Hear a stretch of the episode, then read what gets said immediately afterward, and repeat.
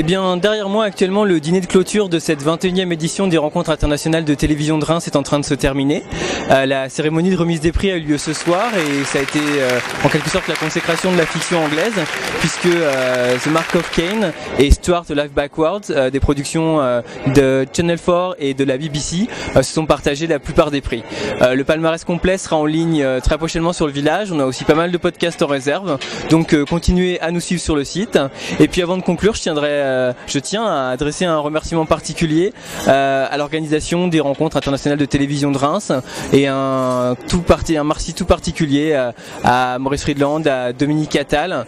qui nous ont accueillis ici dans des conditions merveilleuses et nous serons, nous avons été vraiment très heureux, très heureux de pouvoir vous faire vivre ces, ces, ces RITV.